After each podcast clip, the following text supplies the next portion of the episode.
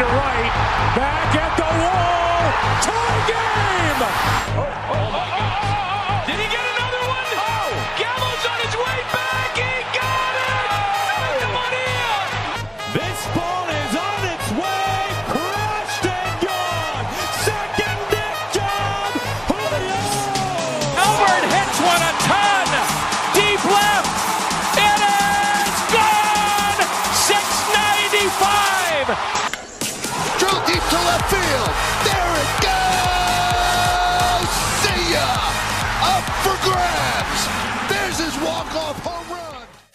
Herzlich willkommen, äh, liebe Leute, zu einer Sonderausgabe von Bases Loaded.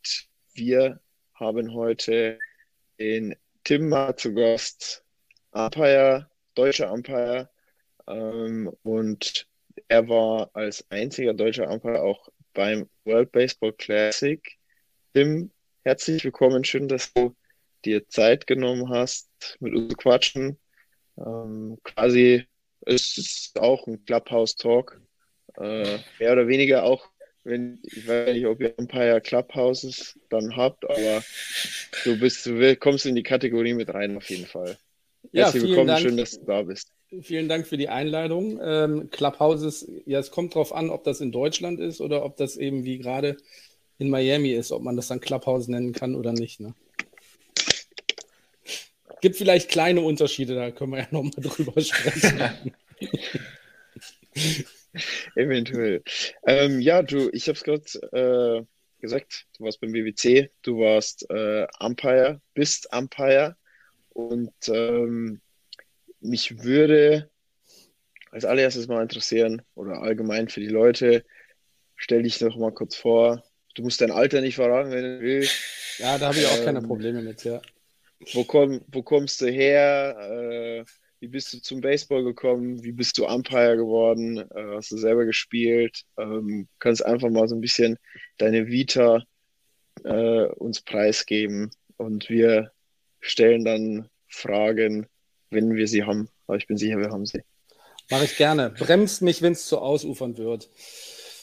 Äh, Tim Meyer, 46 Jahre alt, verheiratet, Vater eines jetzt vierjährigen Sohnes.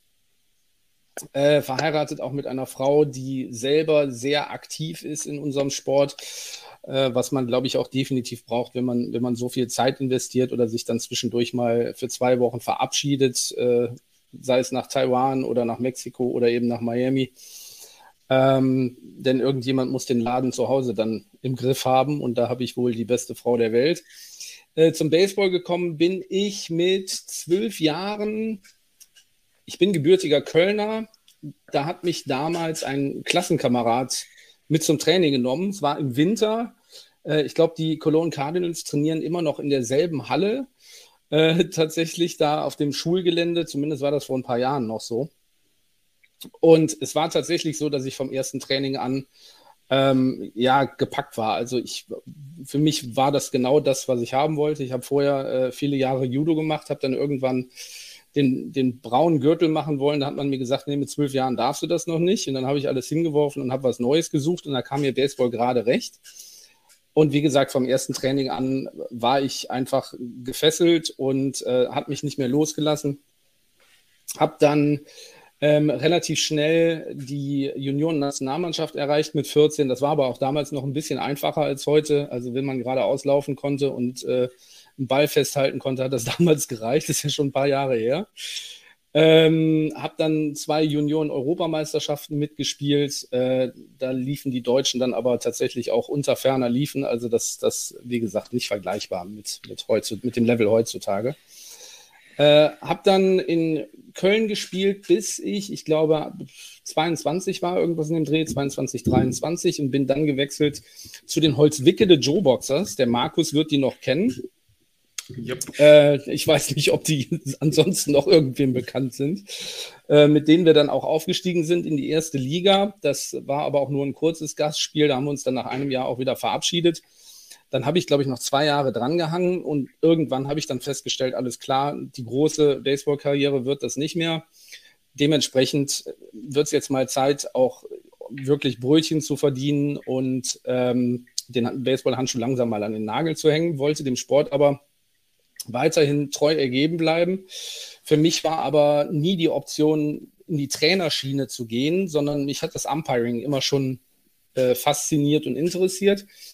Äh, in Deutschland haben wir ja ein Lizenzsystem, das heißt, man fängt mit der D- oder C-Lizenz je nach Landesverband an. Also das ist dann die unterste Lizenz und arbeitet sich dann hoch über die B- zur A-Lizenz, mit der man dann auch in der ersten Bundesliga Schiedsrichtern darf. Ich glaube, ich habe mit 15 damals so der typische Werdegang eines Umpires, äh, den habe ich auch beschritten. Das heißt also, der Verein brauchte Umpire, um die Lizenzkriterien zu erfüllen und ich war einer von denen. Hab dann auch äh, damals, ich glaube, bei meiner, bei meiner Prüfung ich hatte von Tuten und Blasen keine Ahnung, habe mich dann aber ordentlich durchgefuscht, habe also irgendwie bestanden.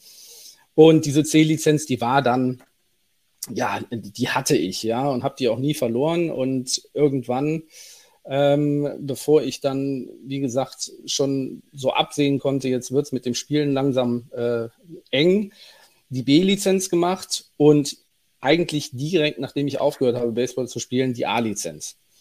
Und mit der A-Lizenz, das war 2005, ist man dann, wie gesagt, berechtigt, äh, in der ersten Bundesliga in Deutschland auf dem Platz zu stehen als Schiedsrichter. Hat dann aber noch bis 2006 gedauert, ähm, bis ich meinen ersten Einsatz in der ersten Bundesliga hatte. Und von da an ging alles recht flott. Das heißt also, bis zu dem Level kann man sich das Ganze über eine Lizenz erarbeiten. Alles, was danach kommt, also europäischer Verband oder Schiedsrichtern bei europäischen Turnieren, hat dann mit einer Lizenz nichts mehr zu tun. Auch weiterführend dann bei der WBSC, der World Baseball and Software Confederation, die dann eben ähm, die Weltmeisterschaften ausrichtet. Das hat nichts mehr mit Lizenzen zu tun, sondern eben mit Empfehlungen durch den Verband oder eben dann bei der WBC, wenn man sich vielleicht bei der WBSC bei Weltmeisterschaften so ein bisschen verdient gemacht hat oder nicht ganz so schlecht ausgesehen hat.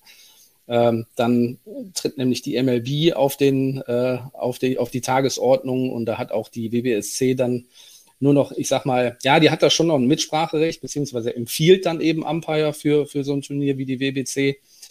Ähm, aber die letztendliche Entscheidung liegt bei der MLB.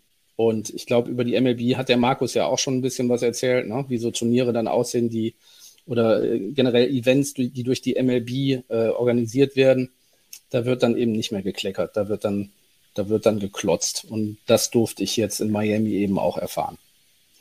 Das kurz und knapp, mein Werdegang in Deutschland. Ähm, 2010 das erste, was 2010? Ja, das erste Turnier auf ähm, europäischer Ebene.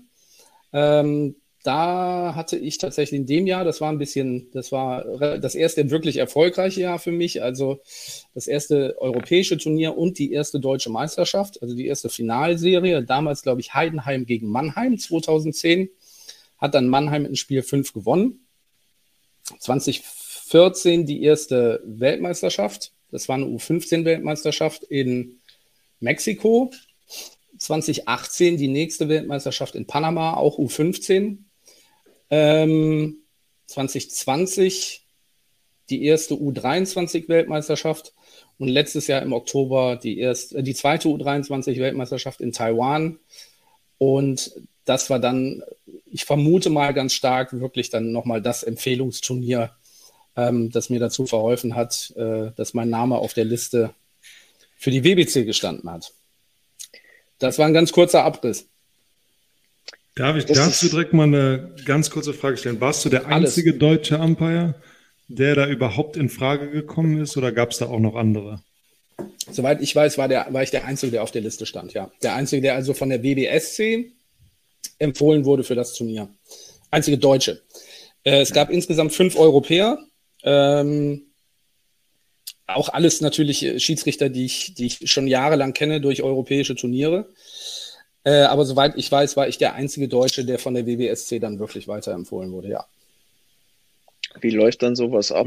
Ähm, sag ich mal, wirst du einfach angerufen äh, und wird dann gesagt, so, ähm, bereite ich mal darauf vor, äh, WBC ist calling oder, oder kriegst du das im Vornherein schon mit, dass du, was weiß ich, durch den Buschfunk äh, dass da schon irgendwie das in die Richtung gehen könnte?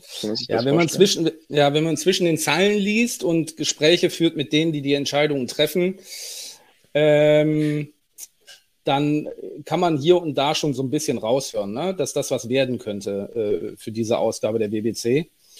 Und die Zeichen haben sich dann insbesondere nach der Weltmeisterschaft in Panama, Entschuldigung, ja doch, nee, in Taiwan, äh, nach der äh, U23-Weltmeisterschaft im letzten Oktober verdichtet. Und ähm, dann war es, ja, Sitzen auf heißen Kohlen, kann man sich vielleicht vorstellen.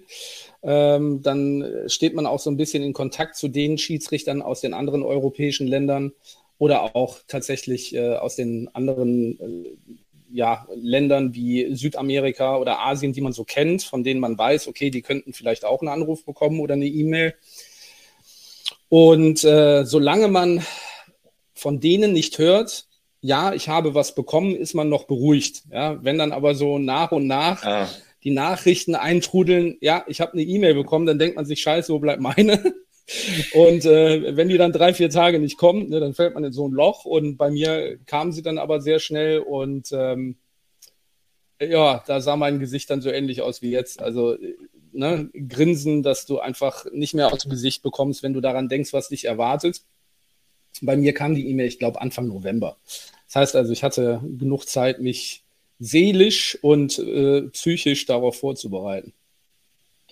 Wie läuft das dann ab? Äh, wann musstest du, du, du warst ja nur in Miami, wenn ich das richtig gesehen habe, ja, oder?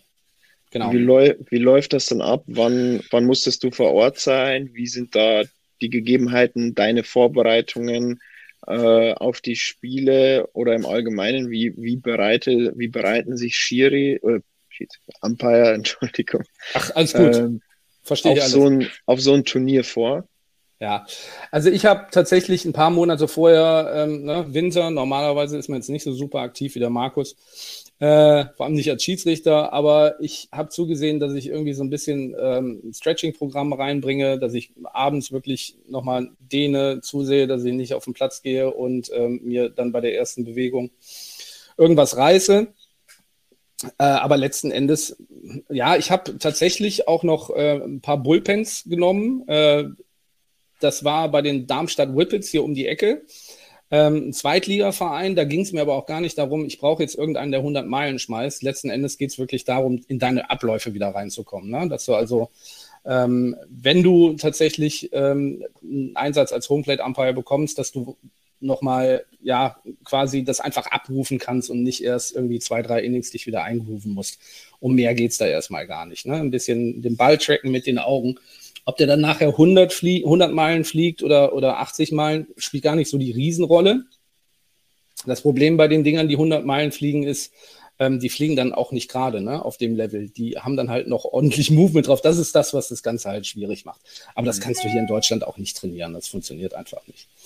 Ähm, ich war von vornherein ähm, auch gar nicht vorgesehen, dass ich, äh, dass ich als Homeplate Umpire eingesetzt werde aber ich war als Backup da. Das ist auch völlig normal, wenn man das erste Mal zu einer WBC berufen wird als Umpire.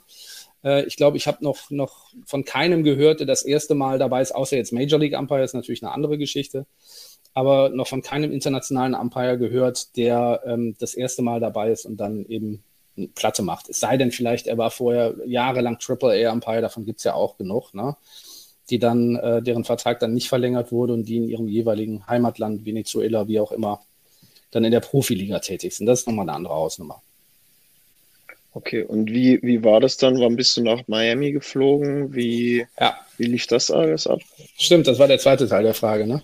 äh, also, ähm, Ticket war gebucht für den 6. März. Da ging es los. Ähm, der Markus kann das, glaube ich, auch bestätigen, dass man dann eben nicht in der Holzklasse fliegt, ne, sondern dann fliegt man halt eine Klasse drüber und das ist dann schon recht angenehm. Und was mich sehr, sehr gefreut hat, war, dass äh, ich als Vorbereitung auch zwei Spring Training Games bekommen habe. Einmal in Jupiter in, in Florida und einmal in West Palm Beach.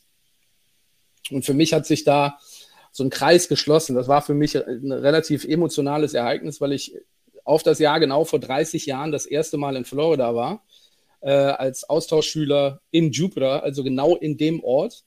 Und äh, das Stadion also sehr gut kenne. Äh, zwar nicht den Umpire Locker Room, aber doch das Stadion, weil ich die Inaugural Season da mitbekommen habe, viele Spring Training Games da gesehen habe, Minor League Games und auf einmal stehst du da selber auf dem Platz. Ne? Das war schon, war schon sehr, sehr geil. Also 6. 6. März dahin geflogen. Ähm, Miami am Flughafen abgeholt worden mit so einem Suburban XL. Äh, ich war dann auch der Einzige, der da mitgefahren ist und dann hat man mir hinten die Tür aufgehalten und also das sind halt so Sachen, wo du dir denkst, Wahnsinn. nee, ich sitze morgen beim Fahrer, ich sitze vorne beim Fahrer, was soll ich denn da hinten sitzen und nicht mit dem Typen reden, ne? Also mich vorne hingesetzt und äh, Markus, kennst du den Trevor noch? Trevor Chang Leong? Nee. Nee, der hat auch mal in Köln gespielt, mit mir zusammen damals. Und der Fahrer fährt mich halt hoch von Miami nach Jupiter und wir kommen äh, an, an Plantation vorbei, so an, der, ähm, an dem Highway. Und er sagt, ja, hier bin ich T-Ball-Trainer. Und dann sage ich, hier hat ein Freund von mir eine Baseballschule. Ach ja, wie heißt der denn? Ich sage, Trevor. Und er guckt mich an, du kennst Trevor? Und dann, na, also es war unglaublich geil, wie klein diese Baseballwelt ist. Und ähm, ja, dann wirst du da im Hotel abgeliefert. Ähm, ist natürlich dann auch nicht das schlechteste Hotel. Und ein Off-Day, das war der siebte, und am achten ging es dann los mit dem Spring Training Game Marlins gegen Israel. Mhm. Und das ist dann das erste Mal so. Ich meine, ihr kennt die Leute nicht, ihr seid in der, der Welt der Spieler, obwohl Angel Hernandez, den Namen habt ihr vielleicht schon mal gehört. Ähm, mit, mit, mit, Angel Hernandez war ich eingeteilt zum Spring Training Game, zusammen mit John Tom Payne. Äh, auch ein, alles sehr, sehr geile Typen. Also mit die nettesten Menschen, die man auf der Welt treffen kann. Ähm, da bist du dann erstmal so, okay, ich gehe jetzt gleich mit John Tom Payne und, und Angel Hernandez auf den Platz und der dritte war jetzt auch kein schlechter, ne? auch schon Major League Spiele gehabt, ich weiß nicht wie viele, äh, Major League Fill-In Umpire und dann geht es aber hauptsächlich darum, alles klar, Vier-Mann-System, also das System an sich, ne? wie die Rotationen laufen, die Mechanik sind, das ist klar soweit. Aber trotzdem gibt es immer noch mal so kleine Dinge, auf die man sich da eingerufen muss. Und dafür waren diese Spiele dann eben auch gedacht. Das heißt, die Was Spiele, die ihr gemacht habt, waren dann die Spring Training gegen WBC-Mannschaften-Spiele, ne? Vollkommen richtig, genau. Okay. alle WBC-Mannschaften hatten Vorbereitungsspiele in Amerika, sowohl in Phoenix als auch in, in Florida. Äh, in Miami waren das ähm, eben Spring Training Games und in Taichung und in Tokio waren das äh, Vorbereitungsspiele ich weiß gar nicht gegen wen, ich glaube gegen Erstligamannschaften aus dem jeweiligen Land, ja. Ja, ähm, ja, ja, frag ruhig. Ja. Wie, wie, äh, wie ist denn so eine Rotation oder wie, was war denn deine Umpiring-Aufgabe? Auch im, im Turnier? Ja, also im, im Spring Training ist es tatsächlich so, das habt ihr vielleicht auch schon mal verfolgt, wenn ihr die Spiele gesehen habt, die Umpire, also die Feld-Umpire, drei Stück, insgesamt vier Umpire, ein Plate-Umpire, drei Feld-Umpire. Und die Feldumpire, die wechseln nach drei Innings die Position. Die rotieren einfach äh, im Uhrzeigersinn und gehen dann auf die nächste Position. Einfach um sich einzugrooven. Ja, es macht keinen Sinn, dass man da neun Innings auf derselben Position steht. Es geht ja eh um nichts bei den Spielen. Ne? Ähm, außer vielleicht, äh, dass man sich an eine Pitch Clock gewöhnen muss oder sowas. Aber das ist, war ja bei der, war ja bei der WBC ohnehin nicht der Fall. Ähm, bei der WBC selber haben wir die Einteilung schon sehr früh bekommen. Das heißt, wir wussten eigentlich schon bevor wir geflogen sind, wer an welchem Tag mit wem zusammenarbeitet und äh, an welcher Position er eben arbeiten wird. Und äh, bei mir war es so, ich das erste Spiel an First Base, das Second Spiel an Second Base und das dritte, vierte und fünfte Spiel, also jeden Tag ein Spiel, äh, am Third Base gemacht habe. Und Third Base ist eigentlich so eine Position, wo man gerade im Viermann-System sagt, also wenn man es wirklich ganz grob fasst, bist du nur für diese Space zuständig. Es gibt Situationen, wo du dann auch mal rüberschiften musst, aber äh, das ist eher selten. Und Third Base ist eigentlich eher so die Position, wo man sagt, ja, heute habe ich so ein bisschen Off-Day, ne? Also da wird nicht so super viel passieren an Third Base. Aber ich war irgendwie der Play-Magnet. Also immer wenn ich an Third Base stand, dann ist da, ist da irgendwie irgendwas passiert, ständig, ja. Ähm, was ich aber gut fand, äh, zumal ich äh, es nicht verbockt habe dann ist es natürlich noch besser. Ne? Aber es ist natürlich schon geiler, wenn du was zu tun kriegst, als wenn du da den ganzen Tag rumstehst und abends nach Hause gehst und sagst, ich habe nicht eine Entscheidung gehabt. Cool. Ja, Jetzt hast du gerade gesagt, die Umpire, die, die, die, die, dass ich es richtig verstanden habe, die treffen sich so vorm Spiel. Wird da auch dann sich ausgetauscht und über das Spiel geredet und sich quasi so Tipps gegeben, was auf einen zukommt? Überhaupt gar nicht auf dem Level. Ja.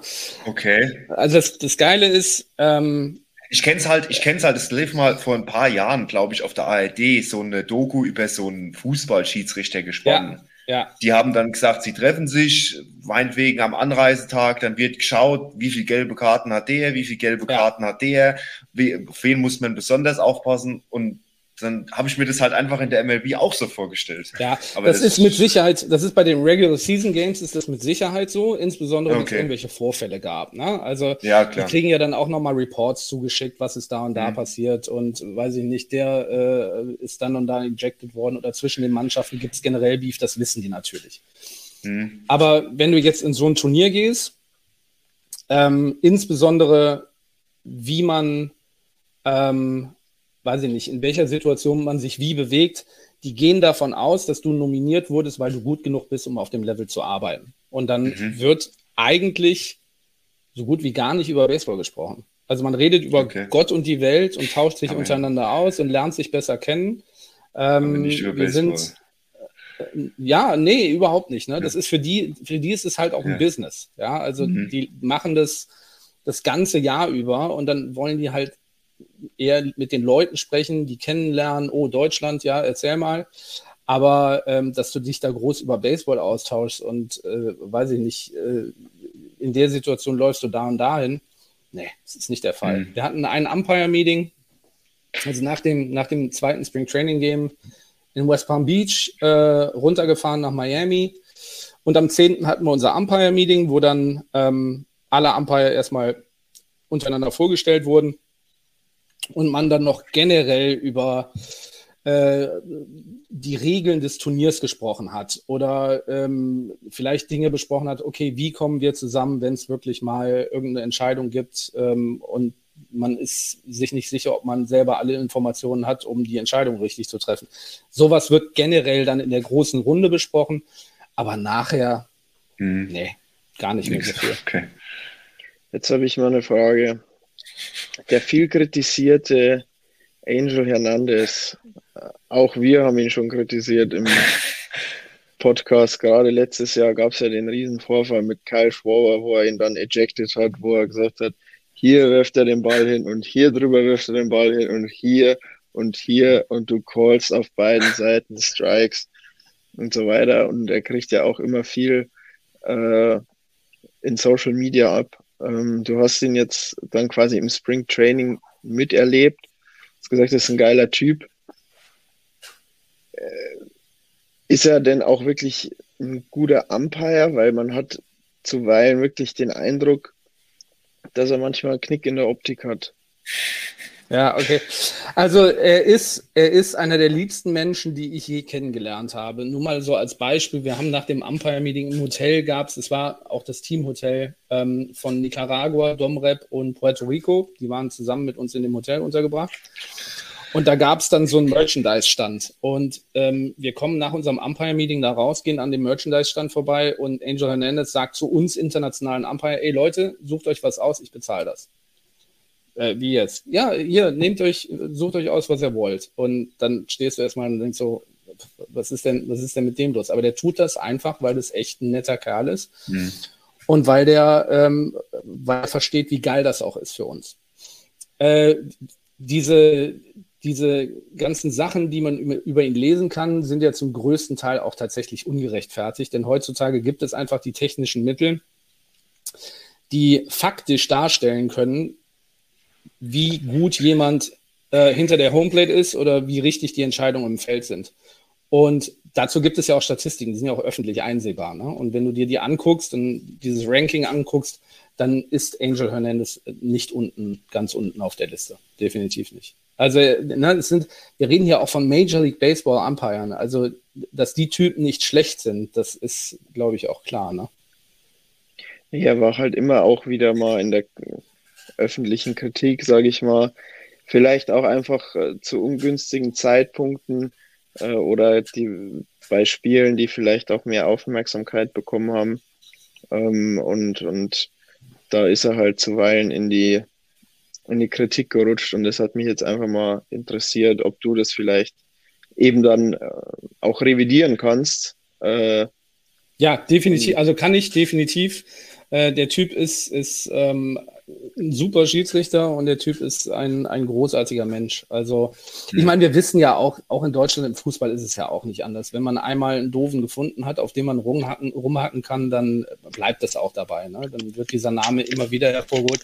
Ist ja auch einfach, davon mal abgesehen. Ne? Da wird halt auch dann jede Aktion genau unter die Lupe genommen. Ne? klar, logisch. Ja. Klar.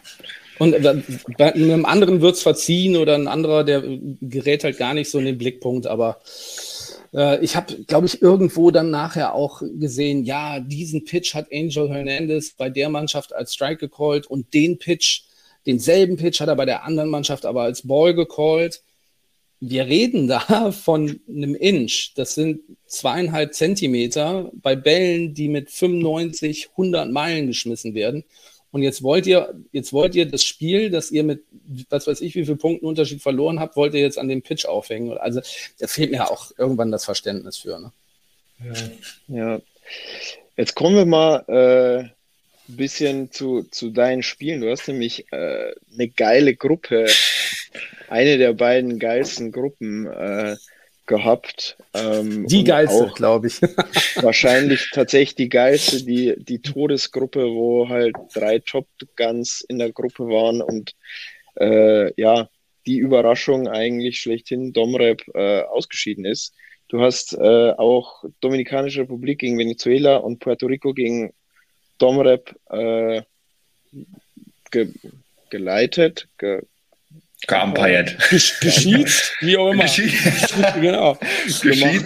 Geschiedsrichtert. Genau. Geschiedsrichtert, genau. Ähm. Ähm, also es fing, es fing eigentlich schon beim Kracher an, ne? Venezuela gegen äh, Domrep. Und ich habe die ganze Zeit darauf gewartet, dass so dieses, diese Nervosität hochkommt. Aber da helfen die Jungs dann eben auch, ne? die MLB-Typen, mit denen du in der Umkleide bist, die lassen das alles so völlig normal erscheinen ich hatte vielleicht, wir waren bestimmt zwei Stunden vor Spielbeginn im Stadion, also früh genug auch im Lockerroom, sind übers Feld gegangen, ähm, sodass du einfach schon mal gucken kannst, okay, äh, ich meine, in dem Stadion war ich vorher auch schon mal, aber nicht auf dem Platz. Und äh, es ist dann doch schon nochmal ein bisschen was anderes. Vor allem, wenn dann wie direkt im ersten Spiel 37.000 Leute da stehen und richtig Radau machen. Ähm, aber diese Nervosität, die kam irgendwie gar nicht, was mich gewundert hat. Auf der anderen Seite hat es mich natürlich auch gefreut. Und letzten Endes spielen die auch in Anführungsstrichen nur Baseball. Die, die hauen härter, die werfen schneller, die machen Plays, die man hier in der Bundesliga dann vielleicht nicht so sieht. Und die machen die auch dann zu einem deutlich höheren Prozentsatz. Ja, ist ja nicht so, als wenn man in Deutschland nicht auch gute Plays sehen könnte. Aber die machen die halt zu 90 Prozent. Und ähm, wenn man sich das vorher klar macht, dann, dann funktioniert das auch. Ähm, was war jetzt die Frage? Ähm, wie, wie das für dich war. Ich meine, zum Beispiel, du, du, du hast ja dann, hast du Third Base oder First Base gemacht in dem Im ersten, ersten Spiel? Spiel? Im ersten Spiel hatte ich First Base, ja. Ähm, boah, wir waren da, auf, wir waren First Base bei Domrep und Venezuela. Arayes, glaube ich, war genau. spielt ja für die, ja genau, und äh, Venezuela weiß ich nicht. Nee, es auf jeden Fall ein paar gute Typen auch dabei. Arise ist Venezuela. Ja.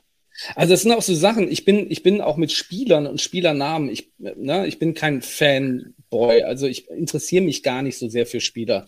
Du kommst natürlich nicht drum rum, so Namen wie Altuve, Machado, Soto, Baez, äh, Lindor, klar kenne ich die, ja. Mhm. Aber wenn es dann um Arias ging, was war der? War der nicht irgendwie Betting Der war Betting, ja, genau, Betting ja, Champ. Ich kann, ich kann den gar nicht. Aber äh, na, also letzten Endes ist mir das relativ egal, wer da steht. Und das Coole ist tatsächlich, dass die größten Namen oftmals die coolsten Typen sind. Ja, die gar nicht so die Starallüren aufs Feld bringen, sondern die dich tatsächlich, wenn die äh, sich im Leftfield warm werfen, an dir vorbeigehen und dir einen Fistbump geben. Ne? Ähm, oder so ein Lindor, der ähm, der, wie mir nachher auch von den MLB-Jungs bestätigt wurde, ein total netter, zuvorkommender, lieber Kerl ist, äh, der an Third Base sein Lied nimmt, sich zu mir umdreht und mich fragt, ob ich den Better sehen kann.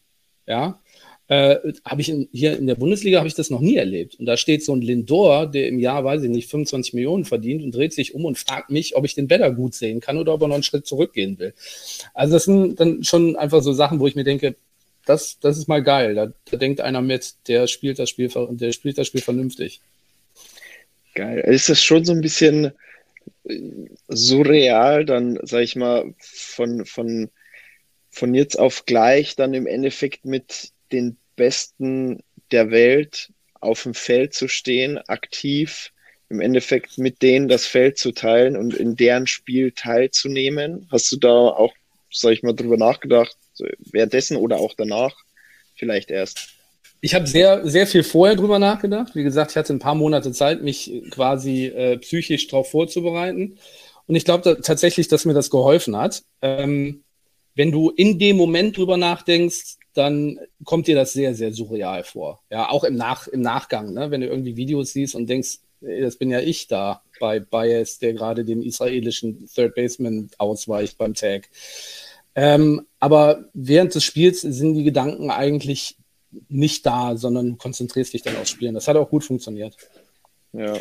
Jetzt hast du, du hast ja eben gesagt, dass du bist ja kein Fanboy, aber es gab doch bestimmt irgendeinen, wo du dir vorher die, die Monate, die du dich darauf vorbereitet hast, so gedacht hast, ja, den würde ich schon gerne mal kennenlernen. Oder das ist, ich sage jetzt mal so jemand wie ein Bas oder ein Soto oder ein, äh, ein Lindor oder sowas. Da muss es ja irgendjemanden geben, wo du dir gedacht hast, so, boah, den will ich unbedingt mal kennenlernen. Naja, was heißt kennenlernen? Ne? Du, du lernst die ja nicht wirklich kennen. Ne? Ja, du, du aber, du, aber einfach so neben dem stehen und so ja. dieses, boah, ich stand neben ja. Lindor, wie ich wasche mir die Hand nicht mehr, nachdem ich Cristiano Ronaldo angefasst habe. Nee, so schlimm ist nicht. Ja, aber es gibt, es gibt einen und ähm, äh, der spielt mittlerweile nicht mehr. Jetzt kleines, kleines Trivia. Spielt mittlerweile, ist nicht mehr aktiv. Molina. Äh, genau. Ne? Also Jadia Molina. Und ähm, dann gab es ähm, bei einem Spiel, wir hatten ja Replay-Regeln, obwohl die technischen Voraussetzungen eigentlich in Miami oder auch in Phoenix die der MLB sind. Das heißt, du hättest theoretisch die Möglichkeit, ganz, ganz viele Kameras und sofort Instant Replay sofort ähm, bereitzustellen. Aber gleichzeitig lief noch die Vorrunde in Taichung und in Tokio. Und da war die Vorgabe von der MLB, es sollen ähm, alle Austragungsorte dieselben technischen Möglichkeiten zur Verfügung gestellt bekommen. Aber auch fair. Und, also. Genau, ja, ja, gut, zweischneidiges Schwert, aber gut, kann man, kann man auch so stehen lassen letzten Endes waren, wenn ich das richtig mitbekommen habe, die technischen Möglichkeiten in Taichung am schlechtesten von den vier Austragungsorten. Und dementsprechend hat man auch in Amerika alles runtergefahren auf das Level quasi. Ja. Das heißt also, du hattest als Mannschaft nicht unbedingt sofort, nachdem das Play durch war, die Replay zur Verfügung, sondern musstest auf den einzigen Feed, den sie zur Verfügung hatten, warten. Und wenn dann die Replay relativ schnell kam, konnten sie auch relativ schnell entscheiden, wir nehmen jetzt unser, unsere Challenge in Anspruch oder eben nicht. So, und da gab es bei einem Spiel ähm, mit Puerto Rico äh, als Mannschaft auf dem Feld, gab es da wohl so ein bisschen Missverständnisse. Und am nächsten Tag war ich in dem Spiel mit Puerto Rico Beteiligung auf dem Platz. Und ähm, dann sind die Technical Commissioner mit den Coaches von Puerto Rico nochmal zu uns in die Umkleide gekommen. Und dementsprechend kam Jadir Molina rein. Und ich denke mir, ey, der ist gar nicht so klein, wie er im Fernsehen aussieht. Und ein Schrank ist er auch noch, ja. Und dann kommt er halt auf dich zu und dann wird sich da ganz normal und freundlich mit Handschlag begrüßt. Und dann kommt halt Jadir Molina auf dich zu, gibt dir die Hand und klopft dir auf die Schulter, ja. Und denkst dir, okay, das ist jetzt echt surreal. Das ist schon, das ist schon wirklich ziemlich cool. Hatte der, hatte der zwei große Diamanten in den Ohren? Ja, weiß ich nicht mehr, keine Ahnung. Ich habe äh, hab mir mehr gedacht, ey, der Typ ist ein ganz schöner Brocken. Ja, ist tatsächlich, den... hätte, hätte nicht gedacht, dass der größer ist als ich, ne? wenn du den so im Fernsehen siehst. Aber, und der hockt ja auch immer, kommt ja auch noch dazu. Ja, ich habe den 2013 nämlich auch kennengelernt. Äh, da bin ich in den Spielertunnel nach einem, ähm, nach einem Spiel in Tampa gegangen. Und da hatte ich nämlich das gleiche. Ich dachte, Molina wäre relativ klein und relativ so ein bisschen stalky. Aber der ist halt schon eine ordentliche Maschine, ne? Ja, definitiv. Definitiv. Nein, also es war jetzt, wie gesagt, mir war klar, dass ich äh, in, in, einige Leute ja, reinrennen werde oder mit einigen Leuten da auf dem Platz stehe, die ähm, ich vielleicht so auch nie wiedersehen werde aus der Entfernung. Aber da, also ich war da nicht starstruck oder so. Ne? Mir war schon mhm. klar, warum ich da bin, welche Aufgabe ich da habe. Und dann ist es auch fehl am Platz, da einen Kniefall zu machen vor den Leuten. Ne? Wie war das denn? Du hast, du warst ja auch bei dem Perfect Game am Start. Wie erlebt ein Umpire das so mit? Wie besonders ist das für dich, auch in einem Perfect Game da mitgemacht zu haben? Ja, das ist ja jetzt wieder die große Diskussion. Ist das ein Perfect Game? Und wenn überhaupt, dann ist es ein Combined Perfect Game. Ihr hattet letztens auch die Frage, glaube ich, in der Sendung, was ist schwieriger, äh, ein Perfect Game als, als Starting Pitcher durchzuwerfen oder als äh, Team quasi. Ne? Meine Meinung ist ganz klar als Team, ja, weil dann, äh, dann sieht halt die gegnerische Mannschaft dich als Pitcher nicht dreimal, sondern eben vielleicht nur einmal und dann kommt schon der nächste, auf den du dich einstellen musst. Ich wusste während des Spiels, war ich mir sehr sicher, wir haben noch keinen Hit gehabt. Base on Balls wusste ich nicht mehr, Hit by Pitch wusste ich auch, gab es auch nicht. Äh, und Error gab es, glaube ich, auch nicht. Dann habe ich mich irgendwann umgedreht zur Anzeigetafel und habe mal geguckt. Okay, Error gab es auch nicht. Base on Balls wusste ich nicht mehr. Und richtig kapiert habe ich das tatsächlich erst, als wir in die Umkleidekabine gegangen sind und irgendjemand gesagt hat, hat ja, äh, das war ein no nee, No-Hitter, wusste ich ja auch. Es war ein No-Hitter. Und irgendeiner sagte dann, ja, haben wir einen Walk-Up? Nee, ja, das, dann war es ein Perfect Game. Ja, ist das jetzt ein Perfect Game? Es waren ja nur acht mhm. Innings. Ja, laut Turnierregeln ist das ein Perfect Game. Ja, okay, krass.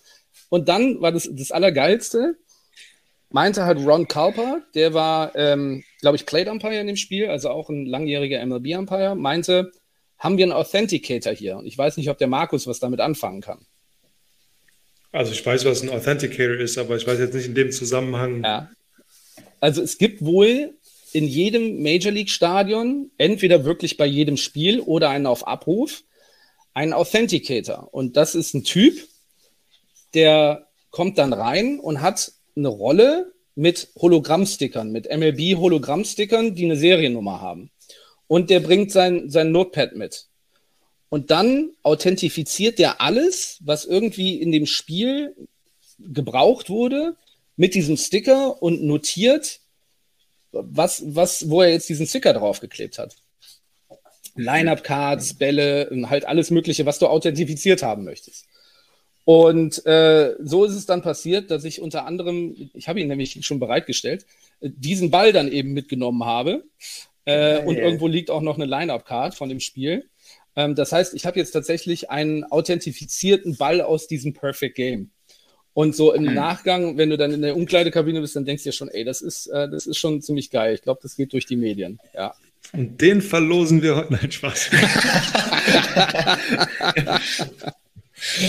geil, ja. richtig geil. Ja, das war ja auch noch cool. das Spiel. Ähm, da war ich an Third Base und dann denkst du dir, okay, mal gucken, ob heute überhaupt was passiert. Direkt im ersten Inning haut Bias ein und setzt den quasi direkt rechts neben die Linie. Das war sofort im ersten Inning. Und ich glaube, auch im ersten Inning war ja dann dieser Bias-Slide, ähm, wo, der, wo der israelische Third Baseman dann eben vorbei taggt. Ähm, und da dachte ich mir schon, alles klar, also ruhiger Tag ist schon mal vorbei. Das, das ist heute äh, schon mal abgehakt, ja. Ach, geil. Das ist nice. Das ist richtig geil. Cool. Ähm, was war denn, würdest du sagen, das war dein, dein Highlight vom BBC oder, oder würdest du dein absolutes, das, das wird dir für immer in Erinnerung bleiben, wenn du darauf angesprochen wirst? Was sticht heraus? Ja, da gibt es, glaube ich, einige Sachen. Bei dem Spiel muss man, also man muss dazu sagen, in Miami war ja die ganze Woche über das Dach geschlossen. Und was die Akustik betrifft, hat das natürlich nochmal einen Riesenunterschied gemacht. Ne? Äh, das heißt, am ersten Tag, ich muss gerade überlegen, ob Guccioni die Platte hatte. Nee, ich glaube, das war Andy Fletcher. Äh, ist auch egal. Ähm, am ersten Tag war es ja schon ausverkauft und es war ein Höllenlärm. Es war tatsächlich so laut und das sagte dann nachher ähm, Guccioni, einer der anderen MLB-Umpire, er hat mal, als die alle richtig Stimmung da gemacht haben, den Mund aufgemacht und so laut gebrüllt, wie er konnte. Und er konnte sich selber nicht hören. Und ich habe wow. das nachher nochmal verifiziert. Also es war wirklich krass laut. Und das war schon so, ähm, Gänsehautstimmung, ja, obwohl du selber am Spiel jetzt natürlich äh, recht unbeteiligt bist, so gesehen, zum, zumindest emotional. Aber das hat dir irgendwie klar gemacht, wo du da gerade bist, was das für ein Hexenkessel ist. Das Geile daran war dann auch nochmal, dass es nirgendwo schlechte Stimmung gab unter den Zuschauern. Ne? Also da sind drei lateinamerikanische Mannschaften, die natürlich sowieso emotional sind und Feuer haben, sowohl die Mannschaften als auch eben die Zuschauer. Aber es war alles, es war alles Friede, Freude, Eierkuchen. Ne? Also da gab es äh, gab's wirklich gar nichts. Ähm, das, das ist geil. Selbst bei den Spielen, wo das Stadion dann nur in Anführungsstrichen halb voll war, wenn die Stimmung gemacht haben, dadurch, dass das Dach zu war, war es einfach wirklich krass laut. Ja, also da war dann kaum ein Unterschied zu ausverkauft und nur halb ausverkauft. Ähm, es war schon wirklich, also ich glaube nicht, dass ich irgendwann noch mal was Lauteres erleben kann. Ähm, und so gesehen war jedes Spiel für sich wirklich, äh, ja, wird mir definitiv in Erinnerung bleiben. Cool.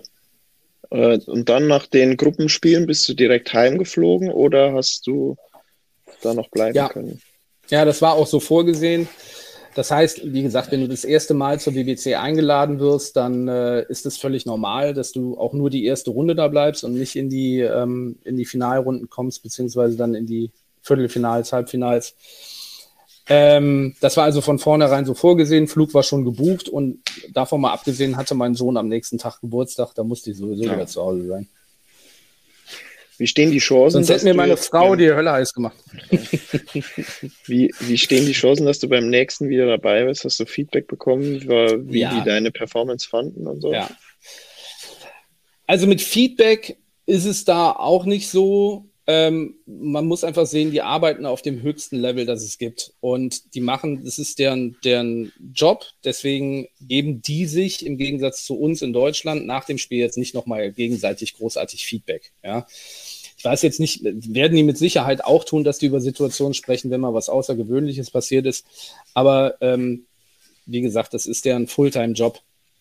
Mein Feedback war positiv auf jeden Fall, hat sich aber auch nur auf die Calls beschränkt, die wirklich knapp waren, zum Beispiel der Bias Slide.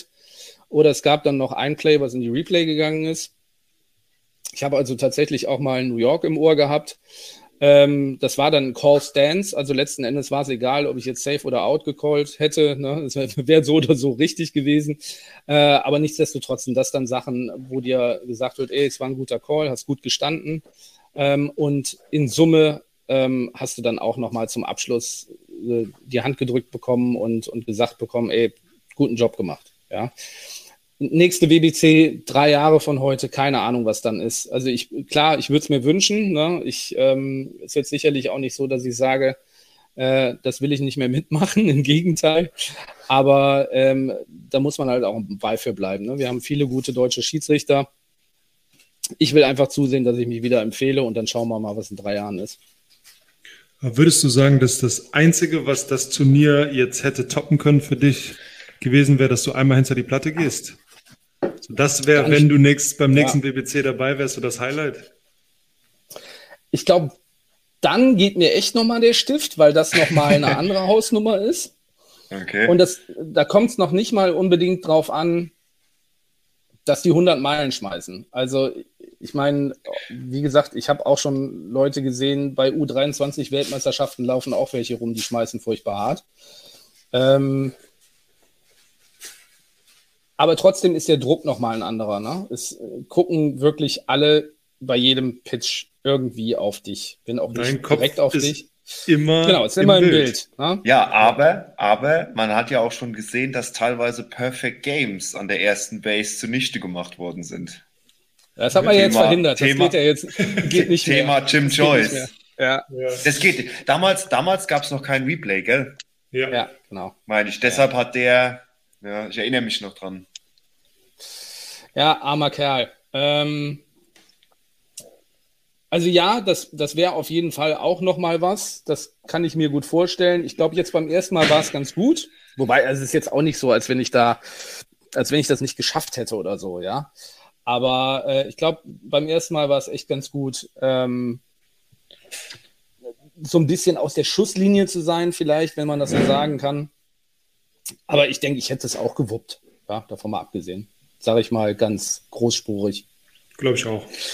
Ist ja auch, ist ja auch, glaube ich, nicht unclever dann. Ich meine, sind ja, sind ja sehr viele erfahrene MLB-Umpires ja. dabei und da dich genau. dann einfach ranzuführen, um dich auch einfach zu schützen, wenn jetzt irgendwie aufgrund von einer Verletzung oder sonst was du das hättest machen müssen, dann äh, hättest du das bestimmt auch gut gemacht. Aber ich glaube, von der Grundidee her ist es schon nicht blöd. Ich meine, du hast ja da schon, wie du schon sagst, da wirft auf einmal ein Sandy Alcantara ein 100 mph Sinker mit abartigem Movement.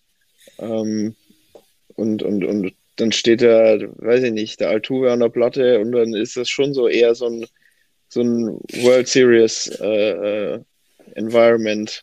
Äh, ja, davon gab es so, so, ein paar, vor allem auch, es gab ja so ein paar Stimmen, die gesagt haben, nee, die WBC und äh, blödes Event und jetzt hat sich einer verletzt und bla bla bla.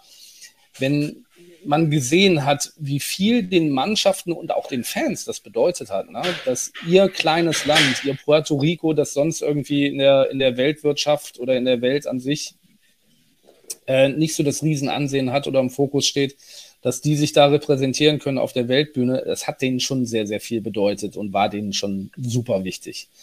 Ähm, ja, also wie gesagt, ich glaube schon, dass ich das dann irgendwie gewuppt hätte, äh, auch hinter der Platte, aber ich glaube, du hast schon recht. Man will vielleicht die Schiedsrichter schützen, die zum ersten Mal da sind. Vielleicht will die MLB sich natürlich auch ein bisschen selber schützen. Stell dir mal vor, irgendeiner vergeigt da völlig von den neuen internationalen Umpiren und dann steht nachher in der Presse, wie konnte man nur. Ne? Kann ich also auch vollkommen nachvollziehen. Ja. Ähm, ja, habt ihr noch Habt ihr noch was, Markus und Matze? Ich habe viel, viel gelernt, viel Informationen viel, bekommen. Viel gelernt, viel Informationen, ja. Ähm, ja, wir haben ja, ja noch ich, eine Abschlussfrage eigentlich, ne? Oh Gott, jetzt kommt was ganz Schlimmes bestimmt. Nee, einfach nur, ja. wie es jetzt, wie es jetzt mit dir weitergeht. Aber die hast du ja schon ein bisschen beantwortet. Aber was ist dein Plan für dieses Jahr und gibt es irgendwas, worauf du ja, dich in deiner Umpire-Karriere in den nächsten ein, zwei Jahren schon vorbereiten musst oder sehr darauf freust? Äh, anstehen tut jetzt erstmal die Baseball-Bundesliga, die äh, kommendes Wochenende beginnt, sofern das Wetter mitspielt. Äh, ich habe tatsächlich bewusst, nachdem ich wusste, alles klar, BBC dieses Jahr für keine europäischen Turniere freigemeldet. Denn letzten Endes muss man sich auch vor Augen halten, das ist immer Ferien oder äh, Urlaubszeit. Ja, das heißt also, zwei Wochen Jahresurlaub sind jetzt dadurch schon mal weg. Wenn ich mir jetzt vorstelle, nochmal zwei Wochen für irgendein anderes Turnier, ähm, dann guckt die Familie irgendwann wirklich äh, dumm aus der Wäsche und ist auch nicht mehr ganz so glücklich. In den nächsten Jahren schauen wir mal, ne? Erstmal wieder auf äh, europäischen Turnieren unterwegs sein. Schauen, ob der Weltverband eventuell äh, mich wieder für irgendwas nominieren will ähm, und weiter am Ball bleiben, sodass in drei Jahren vielleicht wirklich nochmal die E-Mail kommt und ich nochmal aus dem Häuschen bin. Ähm, toppen kann das jetzt wirklich nichts mehr. Es war grandios, dass die Behandlung, die Personen vor Ort, die Stimmung im Stadion, ähm, die Spiele an sich waren großartig. Aber nochmal auf so einem Level was mitmachen, das wäre schon nicht verkehrt, ja. Wir drücken auf jeden Fall die Daumen. Vielen Dank. Absolut. Wir sagen danke, wir drücken die Daumen, äh, sagen danke für deine Zeit und äh, für die sehr äh, schönen und detaillierten Eindrücke, sowohl vom WC als auch äh, zu deiner Person. War sehr spannend und interessant, mal von der anderen Seite der Platte äh, Eindrücke zu bekommen. Äh, ja, wir sind auch Menschen, ne? Sowas. ja, auch, auch ihr wollt nur das, das Beste für den Sport und es ist auch nicht immer, nicht immer einfach. Ich war by the way selber mal Schiedsrichter, aber im Fußball, man glaubt es kaum. Ja, aber dann kannst du auch ein Lied davon singen, ne?